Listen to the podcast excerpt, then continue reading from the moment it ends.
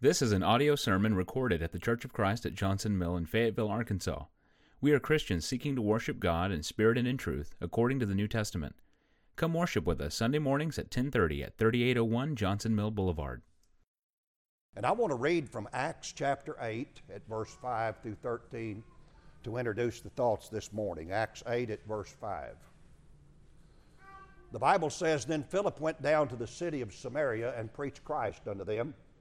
And the people with one accord gave heed unto those things which Philip spake, hearing and seeing the miracles which he did. For unclean spirits crying with loud voice came out of many that were possessed with them, and many taken with palsies and that were lame were healed. And there was great joy in that city.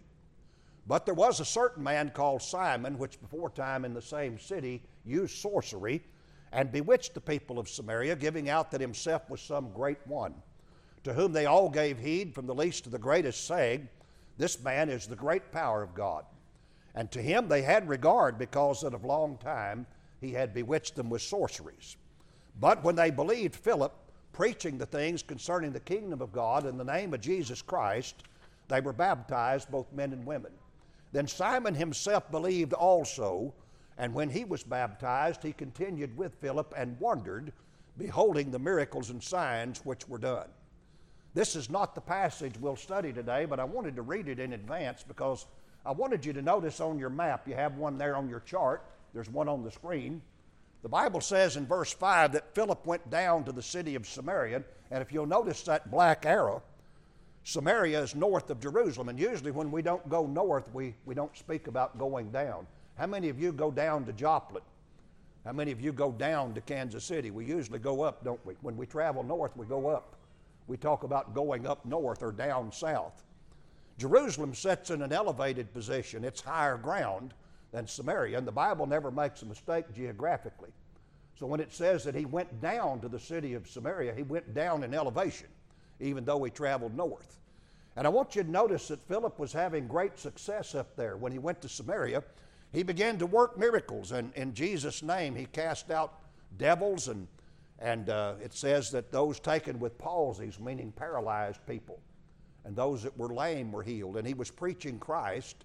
He baptized several men and women, and so he established the church there in Samaria. So he's having great success in this populated area. And then I want to turn now our attention on the back to verse twenty-six in Acts eight, because this is what we really want to study this morning. I wanted you to see that, that Philip's up here now north, at the city of Samaria, and down south of him is Jerusalem and the road that goes down to Gaza, a deserted area down there that'll come into play in a minute. While he's there in Samaria, verse twenty-six, the angel of the Lord spake unto Philip, saying, Arise and go toward the south unto the way that goeth down from Jerusalem unto Gaza, which is desert. And he arose and went. And behold, a man of Ethiopia, an eunuch of great authority under Candace, the queen of the Ethiopians, who had the charge of all her treasure and had come to Jerusalem for to worship, was returning and sitting in his chariot, ready, saith the prophet. Then the Spirit said unto Philip, Go near and join thyself to this chariot. And Philip ran thither to him, and heard him, heard him read the prophet Isaiah, and said, Understandest thou what thou readest? And he said, How can I, except some man should guide me? And he desired Philip that he would come up and sit with him. The place of the scripture which he read was this. He was led as a sheep to the slaughter, and like a lamb dumb before his shearer, so opened he not his mouth. In his humiliation his judgment was taken away, and who shall declare his generation, for his life is taken from the earth? And the eunuch answered Philip and said, I pray thee, of whom speaketh the prophet this, of himself or of some other man?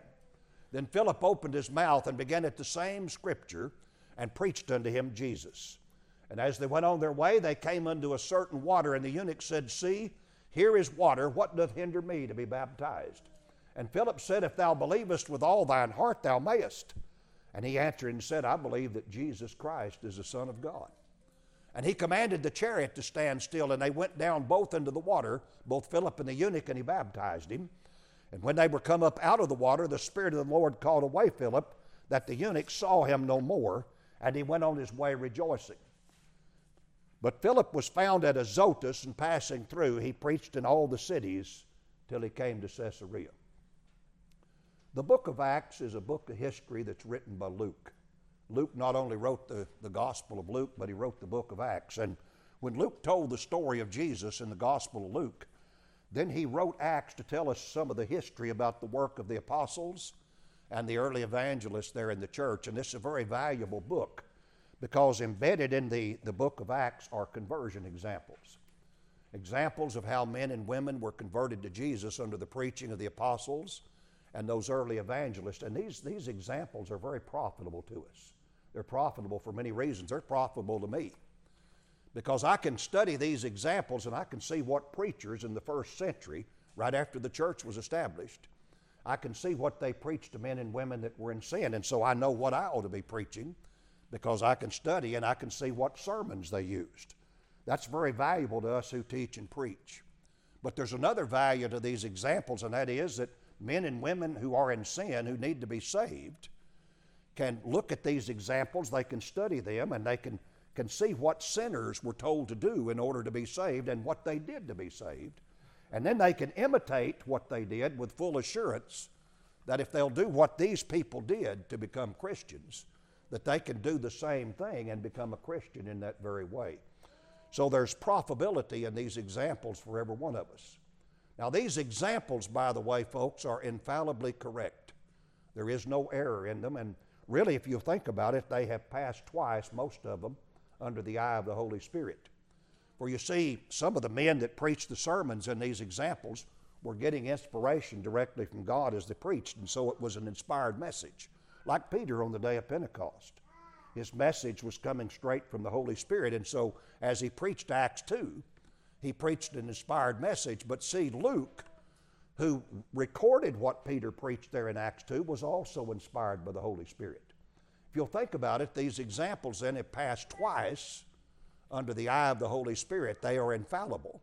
There is no error in them. They cannot be mistaken. We can trust them, and I like that about them because they, they've got double inspiration in some cases, you might say. So we're going to study this example this morning, and if what we find here today disagrees with any preacher in this area, any church, then none of us here are to blame for it. This example's been in this book about two thousand years. None of us wrote it. We didn't originate it. It's been here for centuries before we ever came to earth. And so we're going to study it just like it's written, and if it disagrees with somebody, they'll have to make their objection to Luke, who wrote this record for us, and certainly not to any of us because we're not responsible for the contents. We're just going to study it like it's written and look for the truth in it. I want to raise five questions this morning when we study this man's conversion, the story of this Ethiopian man, and you find them in your chart. We want to know, first of all, what did the angel of the Lord do? What was his work? What was his role in this man's conversion? What did the angel do? Secondly, we want to know, what did the Holy Spirit do? What was his role in this conversion? Number three, what did the preacher, Philip, do? Number four, what did the eunuch, the man to be converted, do? And number five, what did the Lord do? Those five questions we want to raise and answer them, and when we've done that, we should have a very good detailed study of the story of this man's conversion. This is written for us to profit therefrom. And so let's open our hearts now as we study and think about the answers to these questions. First of all, let's take up the angel and ask this question. What did the angel of the Lord do? What was his role in this man's conversion? And the short answer to that is, he sent Philip to the work. He sent the preacher to the work that he was to do. But I want to put this question in the negative. I want you to think about it this way this morning. What did the angel not do? What did he not do? And the answer is, he did not go to the man to be converted. Now, the man to be converted is at Jerusalem down here, south of Samaria. Philip's up here in Samaria. And the angel never went and appeared to the sinner. He never spoke to him. He never gave him a vision. He never appeared in a dream. He never touched in any way the man to be converted. Why didn't the angel go to the man to be converted? You know, I've often thought about this. Why doesn't God send angels to preach? Why does he put that burden off on men like me and on people like you to teach and preach to others? Why do we have to go? Why do we go overseas? Why do we cross the country back and forth trying to take the gospel to people? God's got millions of angels. Why doesn't he just turn them loose on the earth because they travel faster than the speed of life. They can just light, they can appear anywhere. Why doesn't he just send the angels out, let them contact every individual on earth? There's over seven billion now, but they could cover that very quickly, very shortly, and let them go talk to every person and preach them the gospel. And that way, the gospel would saturate the world very quickly. We wouldn't be out the trouble and the time and expense of having to evangelize. Why doesn't God do it that way? There's an answer in Second Corinthians four, verse seven, I want you to look at there on the back. Paul referred to the gospel as a treasure. And he said of the gospel, but we have this treasure in earthen vessels, that the excellency of the power may be of God, not of us. The gospel, this treasure, he says, we have it in earthen vessels. Weak human beings like you and me, so that the excellency, the power may be of God and not of men. If angels appeared to us and preached, we might be prone to give them the glory, because after all, they are a higher form of life than we are.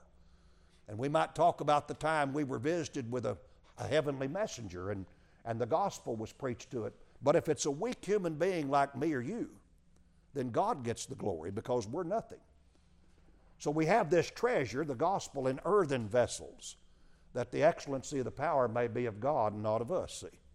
And so God has not ordained that angels preach the gospel, and that wasn't the role of this angel. Instead, he went to the preacher, and when he went to him, if you'll look at verse twenty-six of Acts eight, he had a very brief message. The angel said to Philip, "Arise, go toward the south unto the way that goeth down from Jerusalem unto Gaza, which is desert." In other words, he sent the preacher to his work. So he sent him down here on this road between Jerusalem and Gaza. He was to leave Samaria and intersect that road down there. That's all he knew. That's all the angel told him. And uh, I want you to notice the effect upon Philip. The Bible says he arose and went. He didn't raise questions that some preachers might have raised. He didn't say to that angel, "Why are you sending me down to this area?" The Bible says this area was desert. Now, I don't want you to get the idea it's sand and cactus. It's not. That's not what desert means here. It means it's a deserted area. Philip has been working up here in the population center. He's, he's had a lot of people to preach to. He knows this is a wilderness area down here. He knows it's deserted. And he didn't tell the angel, "Now, why are you asking me to leave this population and go down here to a place where there are no people? Why are you sending me there? There's no one lives here." He didn't raise that question. He did not say, as some preachers might have said, "Who's going to pay the bill? You're asking me to go south here. I may have to stop at an inn on the way, maybe a couple of nights. And I may have to pay for some lodging. Uh, I've got meals to buy. I probably have to go into a village and buy bread somewhere. Who's going to pay for that?" He didn't raise those questions. Evidently, Philip believed that the Lord would direct him to the work that he needed to do, and not only that, he'd take care of his needs when he got there. And so the Bible says he arose and went. Now, when Philip arose and left there, that ends the work of the angel. And I want you to notice something. We, we ask, what is the role of the angel? His role was to just put the preacher in connection or on the way to the man to where he was to preach.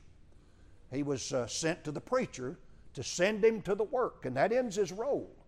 And when the angel does that, he fades from this entire conversion. And when he's gone, I want you to notice that the man to be converted has not been touched. In fact, he doesn't even know that a, a preacher is being sent to him. He doesn't know that an angel has appeared to a preacher. He doesn't know any of this has happened. The angel has not touched in any way the man to be converted, the sinner. And that ends his role. All right, the second question then. What did the Holy Spirit do? The short answer is he spoke to Philip and told him what his work was to be. But I want to again put this in the negative and, and raise this question. What did the Holy Spirit not do? Well, first of all, the Holy Spirit never went to the man to be converted either, just like the angel. He talked to the preacher.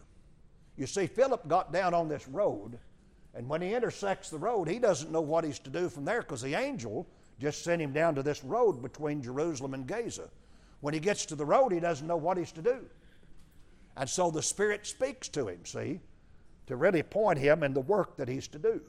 But he didn't do anything to the man to be converted.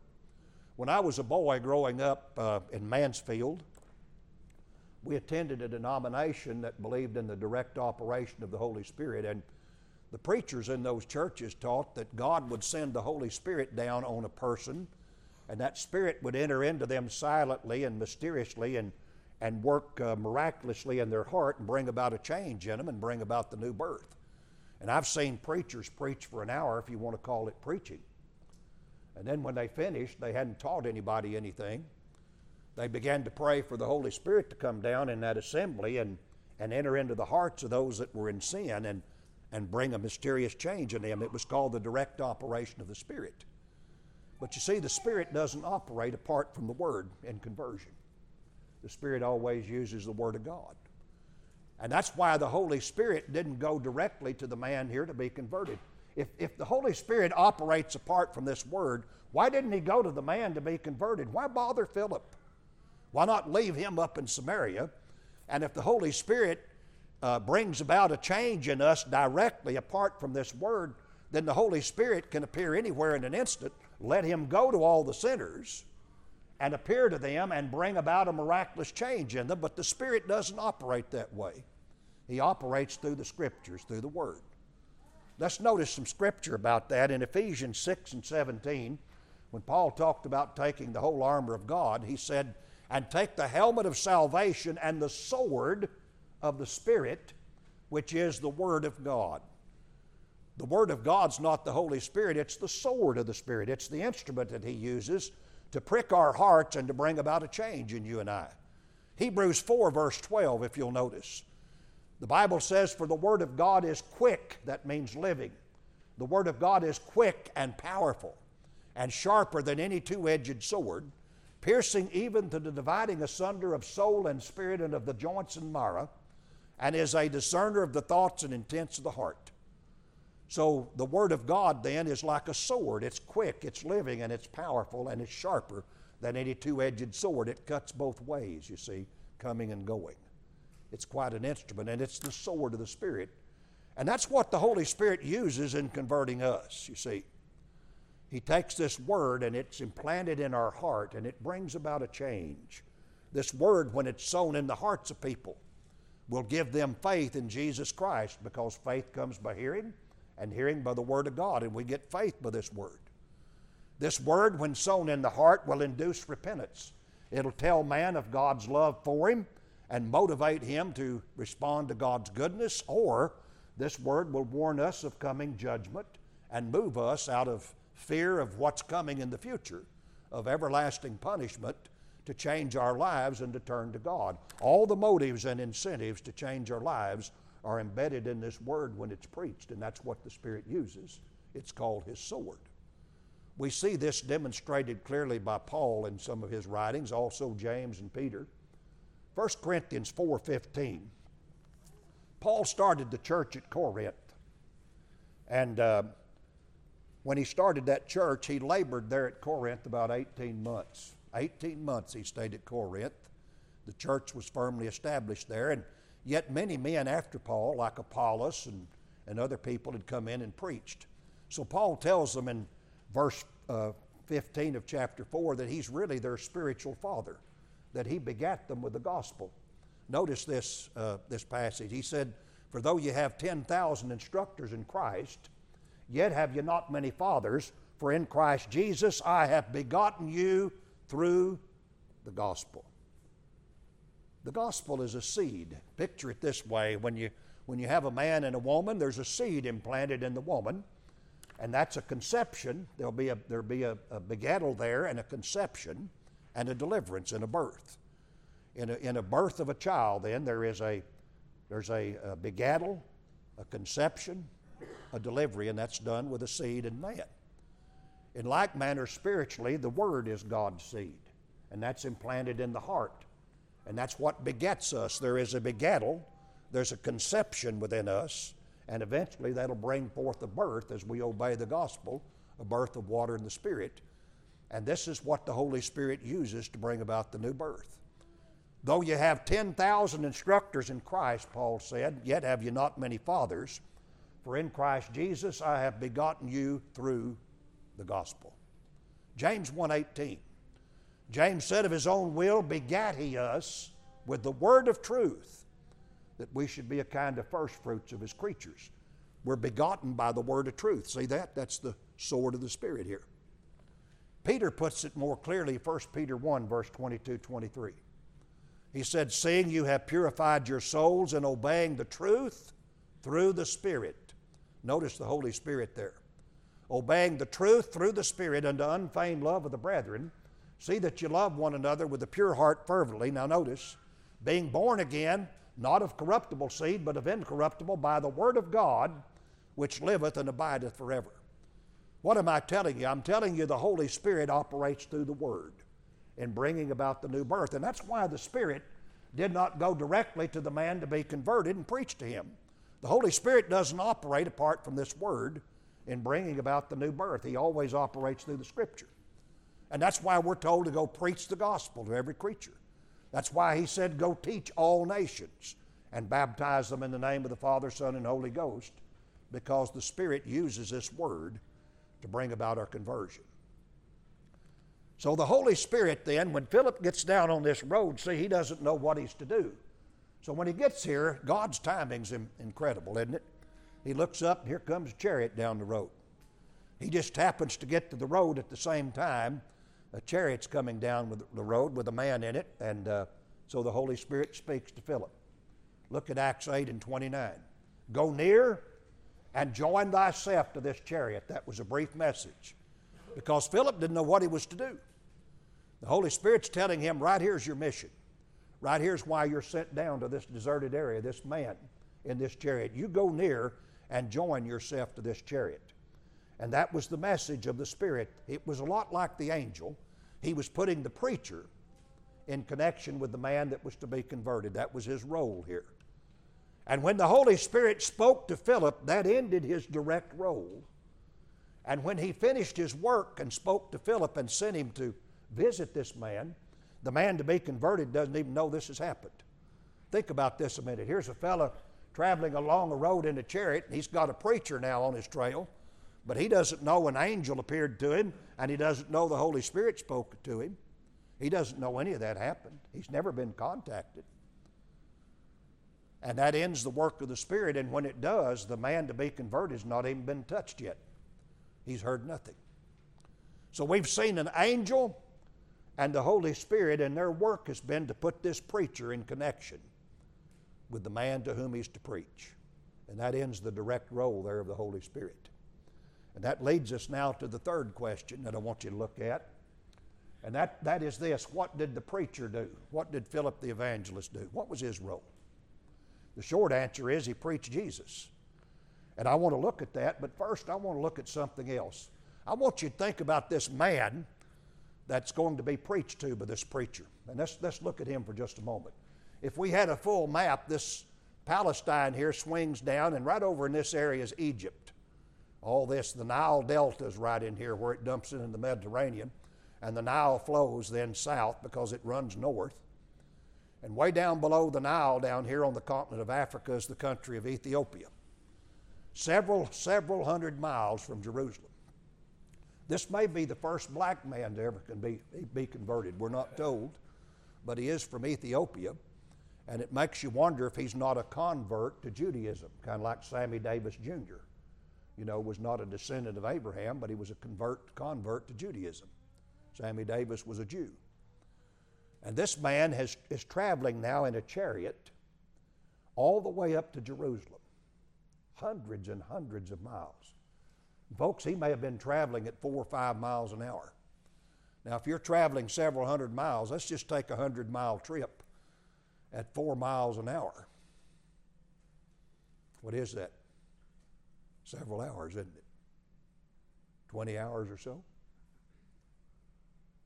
If you traveled... Uh, You made five miles an hour and you had a hundred miles to go. That's twenty hours.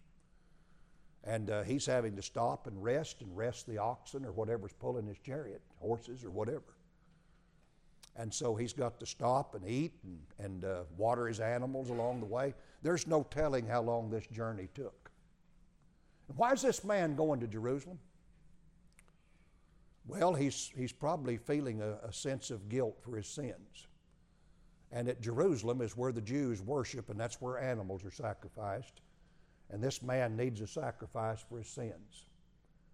And it's been taught throughout the Old Testament that animals are to be sacrificed and their blood shed because God requires shedding of blood in order to forgive sins.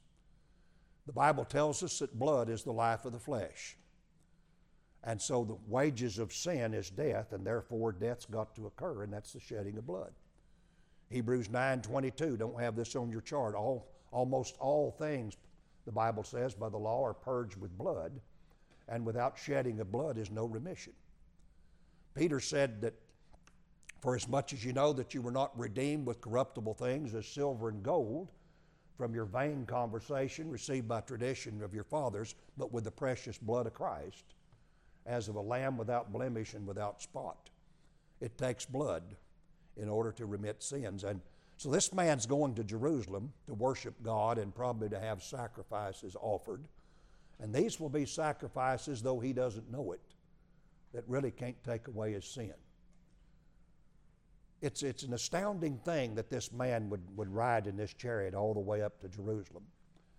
He is a, also we're told he's a treasurer for the queen in Ethiopia. We would call him today the Secretary of the Treasury. He holds a high office in that country. Think how trustworthy this man must be. The queen gave him charge of all her treasury. He's evidently very honest and very dependable. And now he's made this long journey, and he's a man of nobility, a man who holds a high office. Did you notice what he's doing as, as Philip joins up to him? He's riding along in this chariot now. He's left Jerusalem, headed back home, and he's on this road, and he's sitting there reading Scripture. Somebody says, well, what's so great about that? Well, let me ask you to think about it this way. How many people that hold high office do you know in the church? You go into any congregation of the Lord's church, how many congressmen and senators do you find there? How many cabinet officers? How many, how many C E Os of companies? How many people that hold high office, high positions, that have a great authority do you find in the church? You don't hardly find them, do you? And there's a reason for that. It's First Corinthians one twenty-six. Paul said this, for you see your calling, brethren, how that not many wise men after the flesh, not many mighty, not many noble are called. You don't see politicians and people that hold high office in the church. He said, you see your calling, how that not many wise men after the flesh. A lot of highly educated, you see. They're too wise for God. See, they've got all the degrees. They've got the, they've got the smarts. They've got the certificates hanging on the walls. And so uh, they, they don't need God's knowledge. They don't need the Scriptures. You don't see that many of them interested in it. Not many wise men after the flesh, not many mighty, not many noble are called. These are people that had rather be served by others as to serve God, see. And you just don't see them in the Lord's church. It's a credit that this man, as high office as he holds, he is the treasurer for a queen, is sitting there reading the Scriptures. And, and the Holy Spirit had this message to Philip, go near and join thyself to this chariot. The Bible says Philip ran thither to him and heard him read the prophet Isaiah. That's Isaiah. He's reading the book of Isaiah.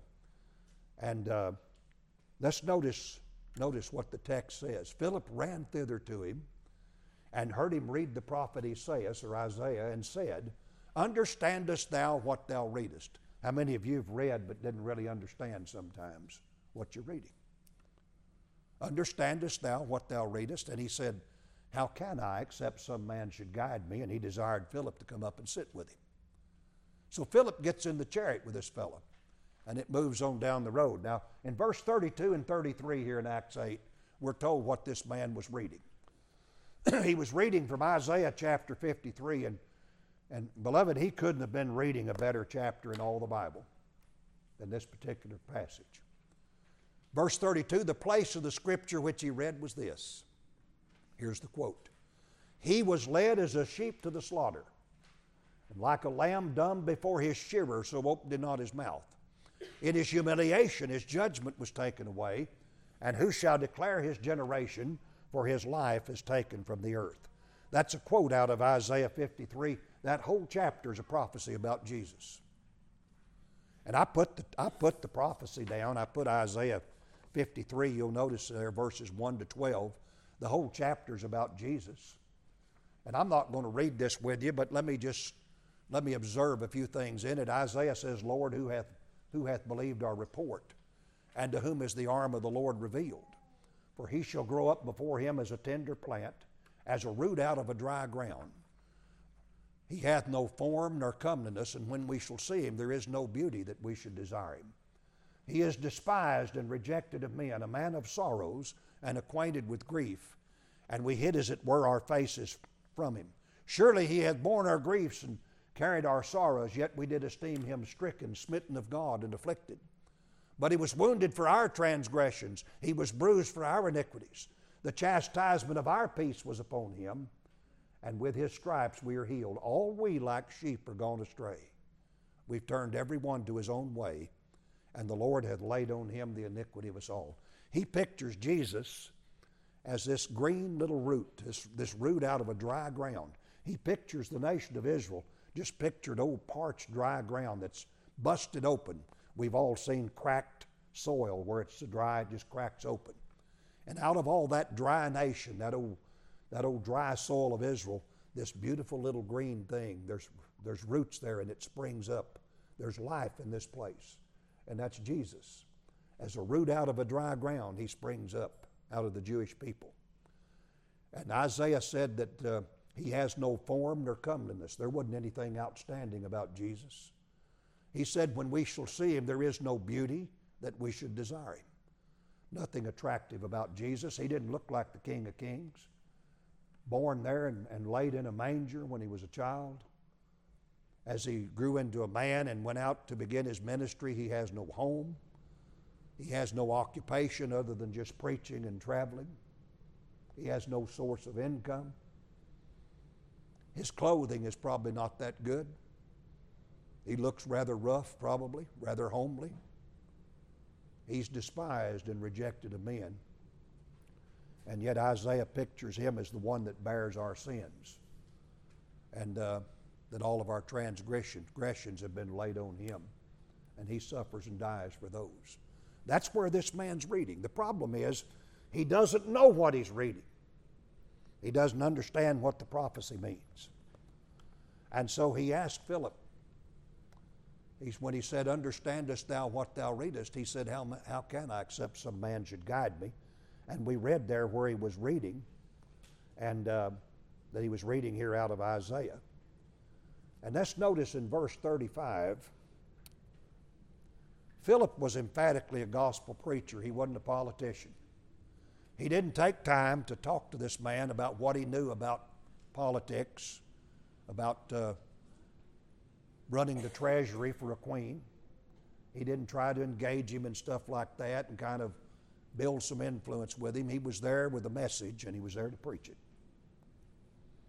And in verse thirty-five, you see he's reading about somebody that's led as a sheep to the slaughter, and like a lamb dumb before his shearers opened not his mouth, and the eunuch doesn't know who that is.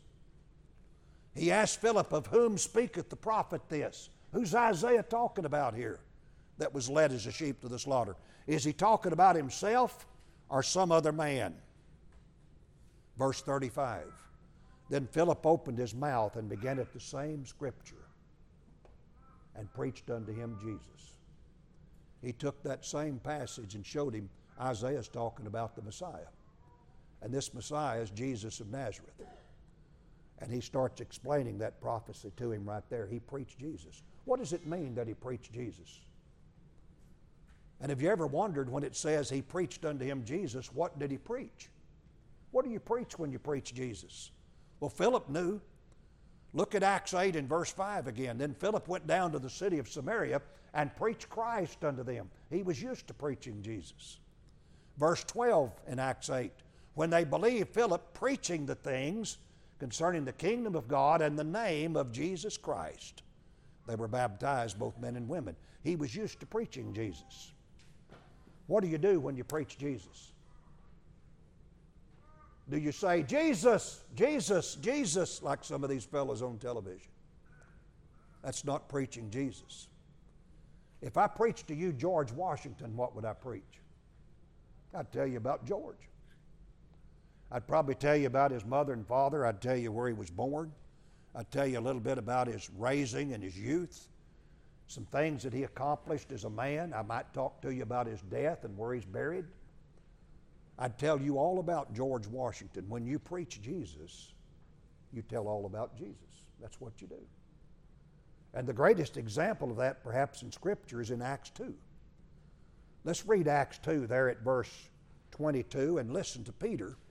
He's the first man that preached Jesus after his death and resurrection. The day of Pentecost, fifty days after the Lord's death and resurrection, he preached the first gospel sermon, the gospel for the first time. three thousand people were saved that day. What did he preach when he preached Jesus? Look at verse twenty-two in Acts two. Peter said, "You men of Israel, hear these words. Jesus of Nazareth, a man approved of God among you by miracles and wonders and signs, which God did by him in the midst of you, as you yourselves also know." The first thing he preached when he preached Jesus was he, he was a man approved of God with miracles, wonders, and signs. He preached his life in miracles. And then he goes on in his sermon. "Him being delivered by the determinate counsel and foreknowledge of God, ye have taken and by wicked hands have crucified and slain." There's his death. Verse twenty-four, "Whom God hath raised up, having loosed the pains of death, because it was not possible that he should be holden of it." He preached the resurrection. See, he's preached his life and miracles, his death for sins, his resurrection. He will next go get a prophecy out of David and talk about his resurrection and proof of it. He will preach that this Jesus, when he rose from the dead, ascended to heaven, sat down on God's right hand, was crowned Lord and Christ. And he will preach that that, if you'll look at verse thirty-six, "Let all the house of Israel know assuredly God hath made that same Jesus whom you've crucified, both Lord and Christ." So what do you do when you preach Jesus? You preach his life and miracles, his death, burial, and resurrection, his ascension, his coronation, being crowned as king, and that he's Lord in Christ. And if you'll notice verse thirty-six there in Acts eight, "Let all the house of Israel," or Acts two, "Let all the house of Israel know assuredly, God hath made that same Jesus whom you crucified, both Lord and Christ." Now look at verse thirty-seven. The Bible says, "Now when they heard this," when they heard Peter preaching Jesus, "they were pricked in their heart," they were convicted. "They said unto Peter and the rest of the apostles, Men and brethren, what shall we do?" They want to be saved. "Then Peter said unto them, Repent and be baptized, every one of you, in the name of Jesus Christ, for the remission of sins, and ye shall receive the gift of the Holy Ghost." Now listen, this is what Philip preached. When he preached Jesus, he preached to him that day in that chariot the life and miracles of Christ, his death, burial, and resurrection, his ascension to heaven, that he's been crowned Lord in Christ. And when they heard that message, they were convicted, they were pricked in their heart, they believed, and they asked, "Men and brethren, what shall we do?" And Peter told them to repent and be baptized in the name of Jesus Christ for the remission of sins, and they would receive the gift of the Holy Ghost. And that's what you preach when you preach Jesus. And if you wonder what Philip preached when he preached unto him Jesus, there's the message. Life and miracles, death, burial, resurrection, ascension, coronation, that he's Lord in Christ. And when people are convicted and believe it, you tell them to repent and be baptized for the remission of sins. That's what he taught this man. So there's the work of the evangelist Philip then. His job was to preach Jesus to this man in sin, and he did. Now let's look at the man himself and raise the question, what did this eunuch do? What was his role in his conversion? Well, obviously, he confessed his faith in Jesus and he obeyed the Lord in baptism, but I want to look at the record here given by Luke. Uh, look at Acts eight and thirty-six. The Bible says, "As they went on their way, they came unto a certain water, and the eunuch said, See, here is water. What doth hinder me to be baptized?" Where did he learn about baptism? He preached unto him Jesus. When you preach Jesus, you preach baptism in the name of Jesus for the remission of sins. That's the only way he would have known. I told you this was not a desert. This is not cactus and sand. It was deserted. There's water here. It's just a wilderness. So as they're traveling along and he's preached uh, Jesus to him, they come across a certain place of water, and the eunuch said, here's water. What hinders me to be baptized? And uh, I'm, I'm glad some of the modern day preachers weren't there on that occasion. Look, look, if you will, what they might have told this man. Here's a man requesting baptism, and it's just him and the preacher out in the wilderness. There's no church here. Some of these preachers today would have told this man, now look, I can't baptize you right here. Uh, you're going to have to go before a congregation. We'll have to go to a church here, and you need to tell your experience of salvation. You need to show how you've been saved, and then they'll vote on you. And if you've got a good-sounding conversion story, they'll take a vote, and if they agree that, you, that you've really been saved, then we'll baptize you. Philip didn't know any of that nonsense. He knew this man wasn't saved. And now this man's requesting baptism for the forgiveness of his sins. And Philip didn't know anything about voting on him, and there's no church out here in the wilderness. It's whoever's traveling with this eunuch plus Philip, and that's it.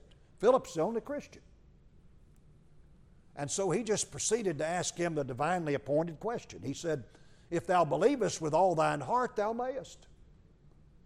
And the eunuch said, I believe that Jesus Christ is the Son of God. That's verse thirty-seven. There's his belief and there's his confession. And upon that confession, Philip baptized him. Now the rest of these scriptures are on the front. Come around on your front side to the fourth column, the excuse me, the third column from the left, and uh, look about a third of the way down under point C, and you'll see Acts eight and thirty-eight. Let's look at the Holy Spirit's language here. It says that Philip baptized him, but I want to look at that a minute with you. He commanded the chariot to stand still, and they went down both into the water, both Philip and the eunuch, and he baptized him. Let's, let's notice that for just a moment. Look at the language of the Holy Spirit. It's almost like the, the Holy Spirit was looking down the stream of time and seeing what men would do to the act of baptism, how sprinkling and pouring of water would come along and not immersion. And if you'll look at the language of the Holy Spirit, baptism's immersion. Look at this. It says that uh, they... Look at the plural pronoun. They went down both into the water. Have you ever gone into the water without going down? Try that sometime when you take a bath. The Holy Spirit didn't have to use the word down. He could have said they, they went into the water. But he's putting this beyond misunderstanding. They went down, notice, both into the water. And he repeats it again, both. And then he names them, Philip and the eunuch. And he baptized him.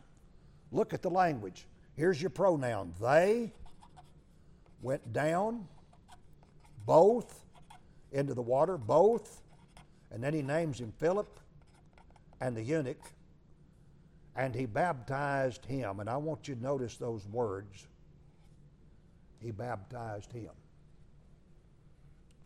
When you baptize, you baptize a person. When you read about baptism in the Bible, it's always baptism of a person. What do I mean by that? When you sprinkle water, if you sprinkle for baptism, you're not sprinkling a person, you're sprinkling water, aren't you? To sprinkle means to scatter in drops. That's what we do when we sprinkle. But if you sprinkle a person, you'd scatter the person in drops. You never sprinkle a person. You can't sprinkle a person. You sprinkle water. When you pour, you pour water. You can't pour a person. To pour means to turn out into a stream, and you can't turn a person out in a stream. You don't pour people. What do you do to people? You immerse them. He baptized him. He didn't baptize water. He didn't sprinkle water. He didn't pour water, and you can't immerse water. He baptized him, and that means he immersed him. And that's the mode of baptism here. This man was immersed. Baptism is always a burial. He commanded the chariot to stand still, and they went down both into the water, both Philip and the eunuch, and he baptized him. So this is what the eunuch did. Now we know his role. His role was to hear the gospel preached. He believed it. He repented of his sins. He confessed his faith in Jesus, and he obeyed the Lord in baptism. And now that leaves the final question for us to answer. What did the Lord do? We saw what the angel did, what the preacher did. We saw what the Holy Spirit did. We've seen, uh, we've seen what the eunuch himself did. And now we raise the question, what did the Lord do? And I'm going to suggest to you three things the Lord did. Somebody says, well, I don't see the Lord very much in this conversion. Not much is said about him. The Lord's been in this all along. We read about the Lord in uh, verse twenty-six when this thing started. The angel of the Lord spake unto Philip, saying, Arise. You see, the Lord sent the angel. And so the Lord did things for this man, and the first thing is that the Lord saved him, forgave him of his sins. This man heard the gospel, he believed it, he repented, he confessed his faith, he was baptized, and he did that, went through that process for the purpose of being saved. And this is what Jesus commanded. Look at Mark sixteen sixteen there on the front. Jesus said, He that believeth and is baptized shall be saved. That's what he did. He had the gospel preached, he believed it, and he was baptized. The Lord saved him. What else did the Lord do for this man? He gave him the gift of the Holy Spirit. He gave him the Holy Spirit as a gift. He did not give him miraculous power. He did not give him the gifts of the Spirit. He gave him the Holy Spirit as a gift. And that's Acts two thirty-eight. Read it with me. Then Peter said unto them, Repent and be baptized, every one of you, in the name of Jesus Christ, for the remission of sins, and ye shall receive the gift of the Holy Ghost. This man was given the Holy Spirit as a gift. Anytime a person's baptized, they're saved, and they're given the Spirit. Look up. Look in the right column, the last one, Romans eight and nine up there in the top right. Paul said, But you're not in the flesh, but in the Spirit, if so be that the Spirit of God dwell in you. Now if any man hath not the Spirit of Christ, he's none of his. Every Christian has the Holy Spirit. That doesn't mean you have miraculous gifts, miraculous power. Having the Spirit is one thing, having the power of the Spirit's another thing. Having the Holy Spirit as a gift is one thing, and having the gifts of the Spirit's a completely different thing. This man was given the Spirit. Number three, the Lord added this man to the church. How do we know that? Because when a person's saved, when they're baptized, they're automatically added to the church. What we do to be saved is also what puts us in the church. In Acts chapter two, verse forty-one, there on Pentecost Day, when Peter preached that great sermon, the Bible says, Then they that gladly received his word were baptized, and the same day there were added unto them about three thousand souls. three thousand people that day were saved and added to the church. Look at verse forty-seven. The Bible says of those three thousand, praising God and having favor with all the people, and the Lord added to the church daily such as should be saved. Every day when somebody was saved, God adds them to the church. Now there wasn't a church in this wilderness. This man was not baptized into a local church as a lot of people are. He was baptized into the one body, the Lord's church, everywhere in the world that it exists. His name was written in the book of life. That's where really where church membership takes place. Church membership takes place in heaven, not on earth. The Lord writes your name in the book of life. He adds you to the church so that anywhere you assemble with God's people, you're assembling with the church. You're in the church twenty-four hours a day. We're never out of it. We're not always assembled, but we're always in the church no matter where we're at. We're in that one body. So here's what the Lord did. He saved this man, gave him the gift of the Holy Spirit, and then added him to the church. He does that every time. The conclusion of this is this, as we think about what happened next. Acts eight and thirty-nine, if you'll read with me. When they were come up out of the water, the Spirit of the Lord called away Philip, that the eunuch saw him no more, and he, the eunuch, went on his way rejoicing. This man went on his way rejoicing. I don't have verse forty here, but if you'll turn around to the back side and look at verse forty, that second scripture there, at the very end of it, the Bible says that Philip was found at Azotus, and passing through, he preached in all the cities till he came to Caesarea. Let's look at thirty-nine and forty again. When they were come up out of the water, the Spirit of the Lord called away Philip, that the eunuch saw him no more, and he went on his way rejoicing. Philip was just transported by the Holy Spirit through the air, and the Lord dropped him off over here, the Spirit did, at a place called Azotus. And it says that he preached in all the cities then till he came to Caesarea. He just went up this coastline preaching. He, he had to probably walk down to this place to get there to preach. But he had pretty good transportation when he left. The Spirit took him through the air, dropped him over at Azotus. His mission's accomplished. Imagine when they come up out of the water, the eunuch looks around, the preacher's gone. He's been transported out of there. His mission's done. His job was to preach to this man and baptize him for the remission of sins, and that's what he did. And now he's removed from the scene and dropped off over to Azotus. And Philip preached all the way up the coastline of the Mediterranean until he got to Caesarea. We don't read of Philip again in the book of Acts till we get to chapter twenty-one. We lose him at Acts eight and forty, and we pick him up again in Acts chapter twenty-one. But let's look at the eunuch. When they were come up out of the water, the Spirit of the Lord called away Philip, that the eunuch saw him no more, and he went on his way rejoicing. And why wouldn't he rejoice? Before he met up with Philip, you see, he didn't know anything about Jesus. He came to Jerusalem to have animals offered in sacrifice for his sins, blood from animals that would not take his sin away. And now, on his way back home, he's had the gospel preached to him, and now he knows about Jesus, and now he knows about the blood that really will pay the debt for his sins. And he's learned about Jesus, and he's obeyed him in baptism, and he's been saved, and he's been given the Spirit, and he's been added to the church. Why wouldn't he go on his way rejoicing? Traveling all the way back now to Ethiopia, a saved man. We hope you enjoyed this teaching from God's Word. To receive new sermons each week, subscribe on Google Play Music, iTunes, Spotify, and like us on Facebook. Thanks for listening, and God bless.